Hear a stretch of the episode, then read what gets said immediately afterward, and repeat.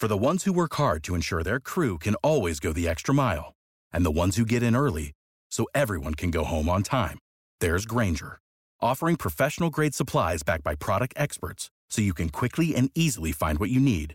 Plus, you can count on access to a committed team ready to go the extra mile for you. Call, clickgrainger.com, or just stop by. Grainger, for the ones who get it done.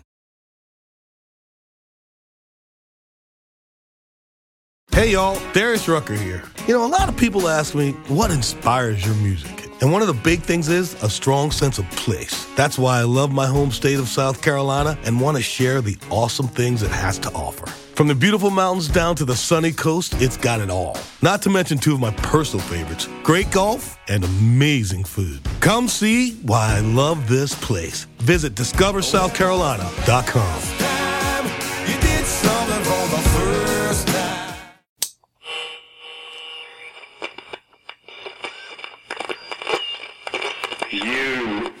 listening to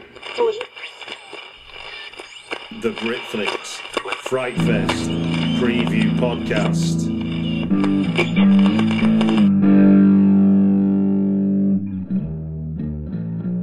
Welcome to another Fright Fest preview series podcast from Britflicks. My name's Stuart Wright, and today I've got with me director Todd Tucker. Hello, Todd. Hello, Stuart. Thank you for having me on. It's my pleasure. It's my pleasure. And we're talking about your movie, The Terror of Hallows Eve, are we not? Yes, we are. And that's playing at Fright Fest, hence the uh, Fright Fest preview series. So, for those people who are in the process of choosing what films to see and what not to see, do you want to give people a brief synopsis as to what The Terror of Hallows Eve is about? Sure. Uh, it's actually based on some true events that happened to me when I was about 14 years old. Um, it's uh, the lead character in the movie's name is Tim, and uh, basically what happens is he has a crush on a girl that works at the local uh, uh, liquor store where he gets his Fangoria magazine. Uh, he finally has the opportunity to talk to her. She's way out of his league. He's like 18. She's like 18 years old. He's 13, so it's never going to happen. But ultimately, uh, he gets a, uh, a, an opportunity to talk to her a little bit, and then as he's walking out of the store, and this all happened to me actually, as he's walking out of the store, her 18-year-old boyfriend walks in, and she makes a comment that he's a cute kid, and uh, ultimately, uh, the boyfriend goes outside, meets his other two friends, and beats the crap out of the kid um, for no reason. And this this did actually all happen to me. Uh, it's Halloween. The kid uh, walks home and uh, finds a strange pumpkin, takes it home, carves it, wishes revenge on the bullies that beat him up, and uh, is visited by a creature that wishes or, or, grants his wish and turns his house into a nightmare poltergeist, of which uh, Timmy lures the bullies back, and they are all taken care of appropriately. Now, when when your film said based on actual events, I wasn't expecting literally based on your events. Yeah. Yeah, literally the entire first 30 minutes of the film, everything in there happened exactly the way I, I showed it. Fantastic, fantastic. So I guess is that is that where, from a screenplay point of view, you're you're noted down with a story credit in terms of developing this? Correct, correct. I, I wrote the uh, the outline, about a 30, 40 page outline, and then I had a friend of mine, a great writer named Zach Ward, a really good actor too. Uh, he's actually in the movie playing himself at one point. Uh, Zach came in and, and uh, did the screenplay for me and uh, just knocked it out of the park. He was great. So in that sense, then, with with with you with you playing with elements that were sort of um, semi autobiographical, and then letting somebody else go ahead and make it into a dramatic fiction what, what, what were the what were the stresses and strains there in terms of developing the screenplay out from that point? Well, we worked. We really worked together on the whole thing. Um, mm-hmm. Zach did. Zach put in a lot of uh, most of the dialogue, but as far as the story points, we we literally sat in my office for a month and just figured everything out and and all the twists and turns and basically had the entire blueprint ready to go before he started the first draft. So I was I was very involved because I wanted to make sure that not only did we land the real story correctly? And it was really important to me that it was as close to what I remembered as a kid. But once we get into the nightmarish um, horrifics uh, part of it, I wanted to make sure that it, was continuous, even though it was a big switch from a real world to a fantasy world. I wanted to make sure that it felt cohesive and it all came together nicely, and and we had the right scares and the right moments in the film. And again, I wanted to make sure that it felt like a 1980s genre film because that's really what I'm paying homage to. Without without a shadow of a doubt, you're paying homage to that. Um, oh yeah. And, and while I was watching it, I got completely freaked out by knowing the music at one point. There's, yeah. And I was yeah. like, why? I had to Shazam your film while while I was. I, I, had, to, I had to go back to to to to know what it was. You know, when I finished the film, went back to the scene, and I was like, what the hell was that? And it's and it's John Carpenter. so I am such a huge John Carpenter fan. Literally, the reason why I make horror movies is because of the movie Halloween. Uh, Okay. It is it changed my life, and I had the fortune of working with his wife Sandy King, um, who's his manager also a few years ago uh, on the project. And I reached out to her when we were putting this together, and I never expected in a million years because I know John doesn't let anyone use his music. And uh, I reached out to her, and he has two CDs out right now called John Carpenter's Lost Themes that he just did a world tour on. That was amazing. You got to see it. If you haven't seen it, check it out if it's if it's on YouTube or, or anything like that. But I knew he was doing that tour, and he has the two CDs called the Lost Themes. And I asked her if I could use uh, one song from each CD, and I never expected her to say yes. And then she called me back the next day and said, "John said you're good to go." And I I literally jumped out of my seat and started dancing. I couldn't believe it. It was amazing. That is outrageous good fortune. But I suppose the old adage, "You don't ask, you don't get," comes into play there, doesn't it? You know what? You can never ever know really what's going to happen. Always, always take the chance and, and just go for it. And, and a lot of times it happens you don't expect it to happen. It's a beautiful little bit of meta happening to your film, isn't it? Really, given given like you say, your ode to the eighties, and and the idea of a piece of music written by a guy that is known for not just for directing, obviously, but for the sound of, of what of what eighties horror films are like. But actually, to get an album that he put out as a piece of music, not as a like you say, lost the lost themes, um, and to get that to use that in your film is really is really great. Now, For me too, it was great too because for John to allow me to use his, his uh, music really meant, you know, I had a stamp of approval by my all-time favorite director of all time. So I mean, it was like a, it was a, it was a dream come true for me, truly. So one of the one of the things that that that is going to that's going to be standout for anyone that gets to see a movie is the practical effects of what we're going, what you what you're going to what you treat us to in the film. Um, I'm guessing I'm guessing you played a strong hand in all that, didn't you? Really? Yeah, our company, Illusion Industries, we're known for special effects makeup. Um, we I've worked on over hundred studio films and television films, doing uh, creatures and monsters and all that. So, when we started this project, we wanted this to be an extravaganza of practical creatures, and again, keeping it in that 1980s vibe. But I will say, we have a hundred visual effects shots in this film, and a good portion of them are actually enhancing our practical creatures. So it was a beautiful marriage between, you know, the the current technology, but keeping that visual look of uh, that 1980s vibe. So. Um, and I don't know that you can tell. I don't think you can actually tell where the visual effects come in necessarily, but it's it's pretty seamless, and that was a, a huge thing for me to make sure that the visual effects and the creatures in this movie not only felt familiar, but at the same time, the design of them uh, was unique enough that uh, it, it stood out and wasn't quite anything you've seen before. No, no. Well, I, I, I certainly didn't, and and I think that's that alludes to something that's a truism for a lot of. I mean, you you, you work in, in the business, and and it's true of a lot of stuff, isn't it? The visual effects is often isn't always about the idea of making something appear that isn't there, but actually to make something seem even more real than it is. If you're paying attention to what is a visual effect, then it's it's you're out of the film. You've already lost your. You're, you're looking at something and you're thinking about something else.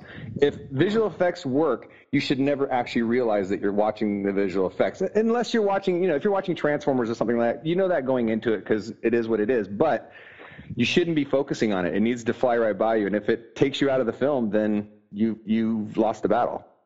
So tell me, where did you come up with your idea for the trickster? Believe it or not, so in the story, I can give this away. In the story, in real in the real world, when I got beat up, I walked home. My mom was a single mom; she was never home. I came home, went in my garage, started sculpting a, a creature, and literally was bleeding all over my table. I, and I had a concussion. I mean, I was beat up pretty bad. And I remember looking at posters in my work area and looking at the monsters and going, God, I wish, I wish, I wish I could transform into a monster and go back and just beat the hell out of those guys. And I started thinking back then, you know, how great it would be if, if something could help me achieve this. And so when I started uh, coming up with the concept for the film, I wanted to come up with a creature that was a that was kind of sympathetic so that it could trick you into making a deal with him. Mm. And that was the trick because I, I wanted to look different than anything we've seen, but it had to be a character that a 14 year old kid would put his trust into at a desperate moment. And then, as we know, things change, and uh, we, we realize he's a very two faced character. But Doug Jones playing that character brought a life to it that no one else could have done. And Doug, not only is he the greatest creature performer in the world, but he is an amazing actor. And no one ever uses his voice. And I told him when I told him about the character, I'm like, look, I want to use your voice. I want to use everything. I want it to be a Doug character. And right. he goes, well, how do you want to act? And I said, you don't really have to act that much. I want your sweetness to come through so that this kid would actually trust you. And then we'll change it later. And he said, I get it. I get it. So, and he nailed it. He truly nailed it. He's so awesome in the film. So you kind of you're kind of living you're living out uh, or reliving out a kind of fourteen year old fantasy into a movie. Absolutely, and and that being said, I, I have to say um, some of the scenes in the first half hour of the film when we were shooting it, because I, I truly made it as real as I could remember, were were kind of hard to get through because it's not a happy film, and the kid is is getting you know kind of messed up everywhere he goes. So it was all you know, there's a couple times with the mom and some of the conversations where they're they're having problems, and I remember a lot of those moments. And when we were shooting it, I had to step outside a couple times. It was a little tough. So, so is is is the? I mean, you know, I want you to, to sort of press you on it or anything, but so so the kind of ghost of the the absent father is a is a truism for you in terms of what you what you're bringing from a personal point of view. Well, not only that, uh, I actually, the guy, Christian Kane, who plays uh, my dad in the movie, he is awesome. He's so good. And he actually looks just like my dad. He's very similar. So not only, and that was even weirder because the fact that he looked like him and I'm watching these scenes play out, it was, it was a bit of a flashback, but I did it on purpose. I wanted it to be as, as close to what I remembered, and, and he did a, a great job. He plays a pretty mean guy, and I, I don't know if he's played anyone like that before. Yeah, it's uh, it's uh, he's he's, he's definitely because um, because you, you set him up nicely in terms of the sort of when you're establishing who he who he is and who he was in terms of Tim's Tim being our central character, which I guess is the the, the, the kid that's based on, on your experiences. But then when you, you pay off that relationship later on the movie, and I won't I won't I won't say any more than that for not, not to spoil anything, but it really works, doesn't it? You know, it's it, it was hard too because when we shot a few of the scenes, there's some domestic violence, there's some drug addiction. I mean, there's some stuff in the film that's very real, mm. um, and it was real. And the thing is, is when we were shooting it, I had a number of people come up to me afterwards and go, "Oh man, I re- I remember something like that," and it, it affected people on set. So a lot of the negative stuff in the film, including the bullying and the domestic violence, all that stuff, it's very relatable, and it it seems to be hitting a core with a lot of people. And and the great thing about your your your getting the wish, as it were, with the strange pumpkin and him wanting his revenge, in in in the truest sort of you know in the origins of of Monkey's Paw, whatever you wish for isn't you might get what you want, but the outcome isn't exactly what you really needed. Well, the problem is, is anytime you make a wish, it comes with a price, mm. and the level price is dependent on how big the wish is. And if you are wishing for something that is a bad thing, then uh, you're going to have to pay a price. Now, I don't even know how to approach this part of it because there's there's an, there's an element of the the story which is as Tim's becoming to grips with that notion that that he's he's being he is being taken for a ride here. This isn't this is out of his control, despite the fact that he obviously set the ball rolling. Um, right and it's and it's as the story builds, you've got one of your I think one of the, the final people who who gets the revenge on. I won't even say who it is because that, that would be too much. But that's a genuinely shocking moment. Oh yeah, yeah, yeah. Um, you know, it's funny without giving it away because it's a great moment. Yeah. Um, I made so many people mad with that exact piece. Um, because, and I was really nervous that I wasn't going to be able to set it up so that you didn't see it come. But apparently, no one sees it coming, and then when it comes, it really shocks the audience. And I'm really happy that it worked because I was nervous that it it might be anticipated or something like that. But we have a couple pieces in here that you're not expecting at all. No, no, that catch- completely subverts expectations. I mean, I'm, I'm, I'm dying to be more specific so I can make myself understood, but obviously we understand each other in terms of the moment we're talking about. Because when when we're, when we're getting towards it, your expectations are, oh right, this is the this is where we start to take control. we we we use what we know and then we take right. control. And yeah, you subvert all that expectation and take us then somewhere else. Yeah. When this when when people read the script and they saw what happened in that piece, they they were like, "You can't do that. You can't do that." Yeah, and yeah, I, yeah, yeah. You I can't do it. Them, can't not do that. you have to do that. Are you kidding me? It this is, is, not a happy ending. Yeah, I'm i was going to say it's a pure. It's, it's like the purest. In, in, I mean, there's lots of horror in the movie, but that is the purest horror moment because you're you're kind of you're you're now into the realms of what's just and what's not just, and Correct. This, this doesn't feel just. This no, is this is no, the evil of the, the reason why it's but that's why it has so much impact, which is great. Because I was again, I was really worried that it might not work, but the fact that it does just made me so happy.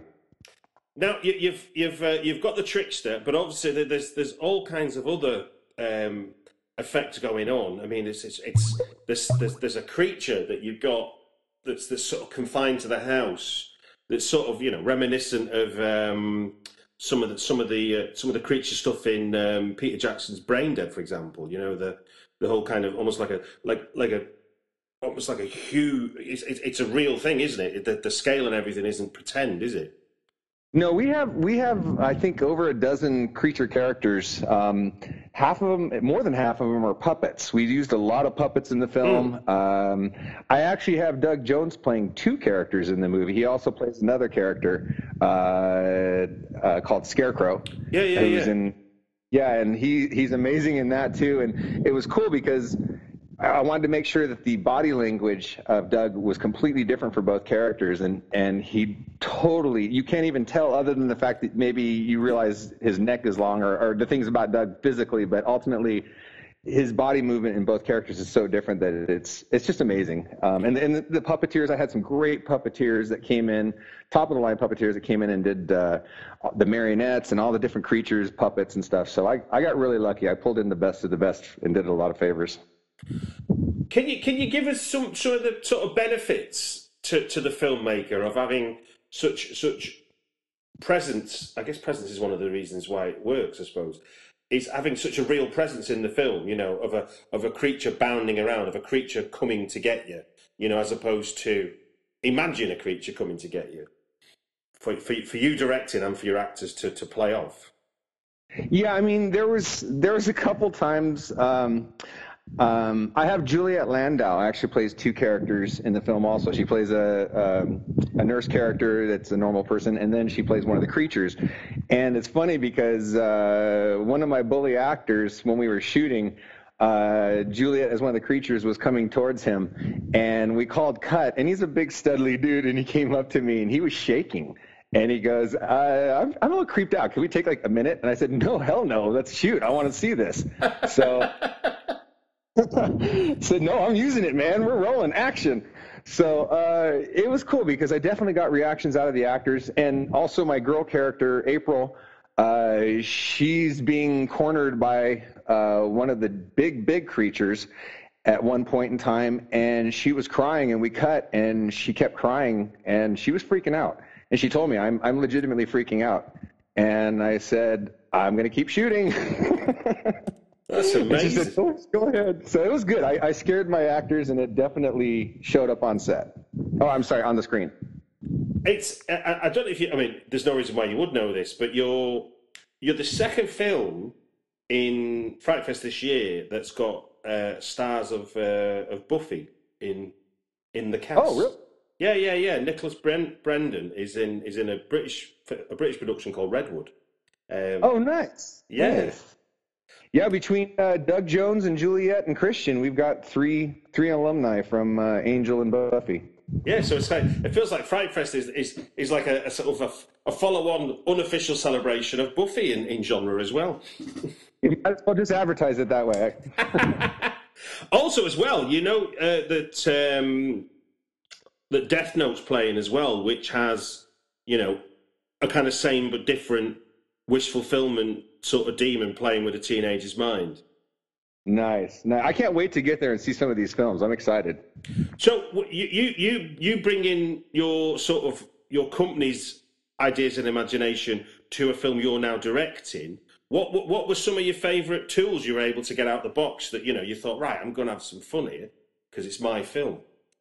Uh, you know it was cool because um, I've had a lot of experience in shooting green screen and, and shooting different characters, uh, creatures, makeups, puppets, and stuff. So for me, really, what the the the biggest challenge was for me to come up with um, come up with characters again that felt familiar, like an '80s vibe, mm. but again had a a new design look to it. And uh, my key uh, artist, Martin Astles, who designed uh, pretty much everything in the film, I, I, had to step back because since I was directing and writing and doing all this other stuff, I, I didn't want to um, jump in and try to design stuff when, when Martin is so amazing at doing it. It was better for me just to let him design it. So he designed everything for, for the most part. Mm. And, um, and I really wanted to make sure that the design stood out and that we utilized the green screen and utilized um, all the different tricks that we know how to do from working on other films so that we got the biggest and, and, and best production value out of, out of what we were doing. So for me, the challenge was to make sure that we used all of our skills to the extreme. And how did you manage to, to sort of keep that separation? I mean, there must have been temptation at, at different junctures in making the movie to just say, "Oh, give me," I, I, or, or you know, or having to keep telling yourself it's not your responsibility. You know, it's hard for me because uh, I I tend to want to jump in and be hands on because that's what I've done forever. So it was a little bit difficult for me to just back off. Mm. Um, I I directed a film. My first film that I directed years ago was called Monster Mud. It was a family film made for seven-year-old kids. It was like a big muppety dog character. Right. And when we were designing it, uh, I wasn't happy with the designs, and I jumped in and I was, you know, directing, writing, producing, doing all kinds of stuff. And I jumped in to sculpt the the dog head. And because I had so much going on, um, I realized after the movie was done that I, I should have just let my guys take care of that and, and concentrate on other stuff because the design probably could have been better if I hadn't jumped in. So I made sure that I didn't do that on this one. But it is hard for me to not jump in and dictate visual look. But again, Martin Astles my my main guy. He's so good that I, I literally just said, I'm going to lock you in the room. Here's the ideas of what I want. Now just make it happen, and, and we'll rock it out. One of, I mean, this may seem like a minor bit to you, given given all the magic you're able to achieve on camera and, and, and off camera and stuff. But one of the most arresting images for me that, and it's it's beautifully shot as well. I should add uh, in that sense is um, again I won't say who or, or, or, why, but somebody gets their throat slashed, and oh. and we see in profile them get their chin lifted up, and then the, the slash separates, so you see yeah. the skin on the neck. That was a really interesting shot.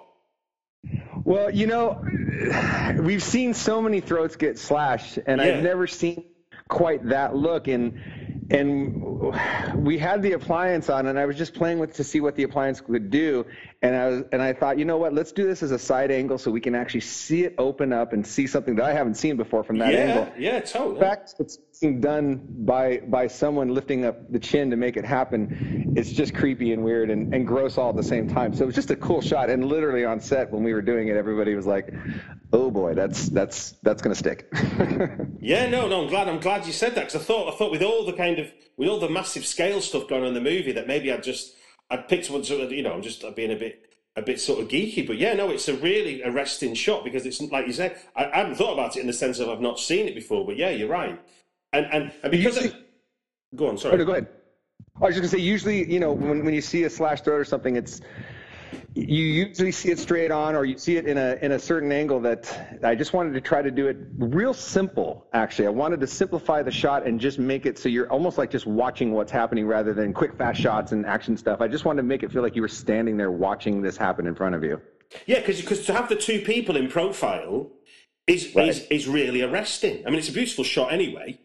Um, you yeah, know, it's, it's a little unsettling because you're you're you're seeing the distance of the of the neck open as gushing blood comes out. So yeah, yeah, yeah. It's nasty. Well, I'm glad. I'm glad I was. I'm glad. I'm not glad that it made me feel a bit queasy, but yes, you did. You did. You did. you did your job well there.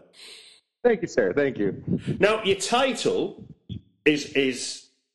I can't believe it, it hasn't gone before. I, I, it's it's a and and also I know you're saying it it has it has its heart in 80s and the film delivers on that, but also the title makes me think of sort of classic Hammer House, you know, and all that kind of stuff as well. It has a real a real sort of die in the wool horror, horror quality to it, if that makes sense. It's it's funny because when I first started the film, um, the working title was "The Spirit of Halloween." Okay. And that just didn't feel horrific enough. And then we changed it to the terror of Halloween. And then I realized that I didn't want to step on John Carpenter's toes by even using the word Halloween. Mm. Um, and I realized I'd be better off. Plus, I, I, I felt like the word Hallows Eve was such a cool um, a, a, cool word to use. And a lot of people, uh, I guess, in other countries, they don't have Halloween. So the good thing is, is I didn't want to to label this as, as a Halloween movie. I wanted it just to be a horror movie, so that it's not something that you can, you know, feel like you only have to watch at Halloween, even though Halloween is a huge part of the of the storyline.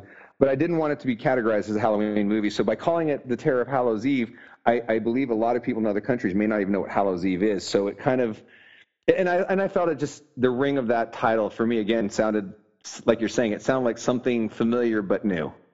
Yeah, exactly. Yeah, I mean, I, I could easily have I could easily have found the DVD with and see Peter Cushing or Christopher Lee's face on it with that title as much as I, I can see your movie. It's it's it's got a lovely yeah. lovely warning feel to it. Well, I tried to. I was gonna just go with the Terror, but then uh, the old movie, The Terror, uh, legally I couldn't do that. So um, that's when I, I, came up with the uh, Hallows Eve uh, part of it. But I, am really happy with the title. And now that the movie's done, the title just fits the movie perfectly. And and you say you're gonna you're going to be in you're to be in London for the for the film. For Fright yeah, Fest. I leave. Yeah, I'm there on. Uh, I get there on the 25th. The film uh, is playing on Monday the 28th, so I'm going to be there for the whole weekend. Uh, I can't wait to meet the fans. I can't wait to watch the film with the fans. That's going to be like the coolest thing ever. I swear. I can't wait.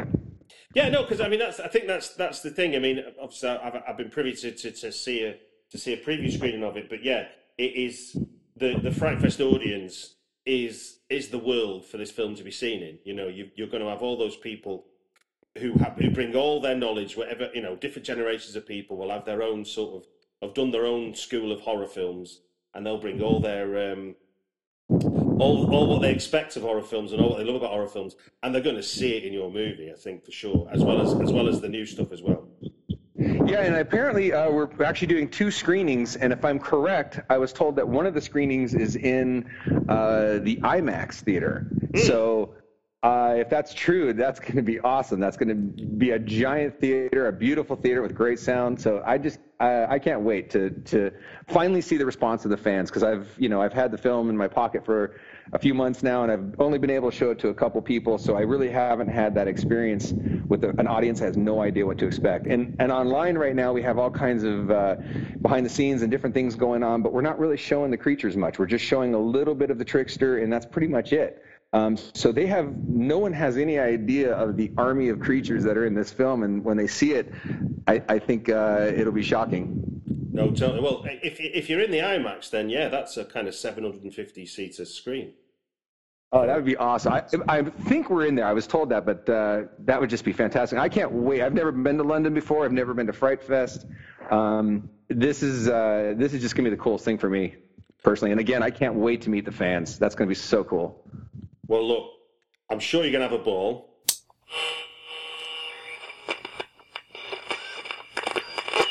You have been listening to the Britflicks Fright Fest Preview Podcast.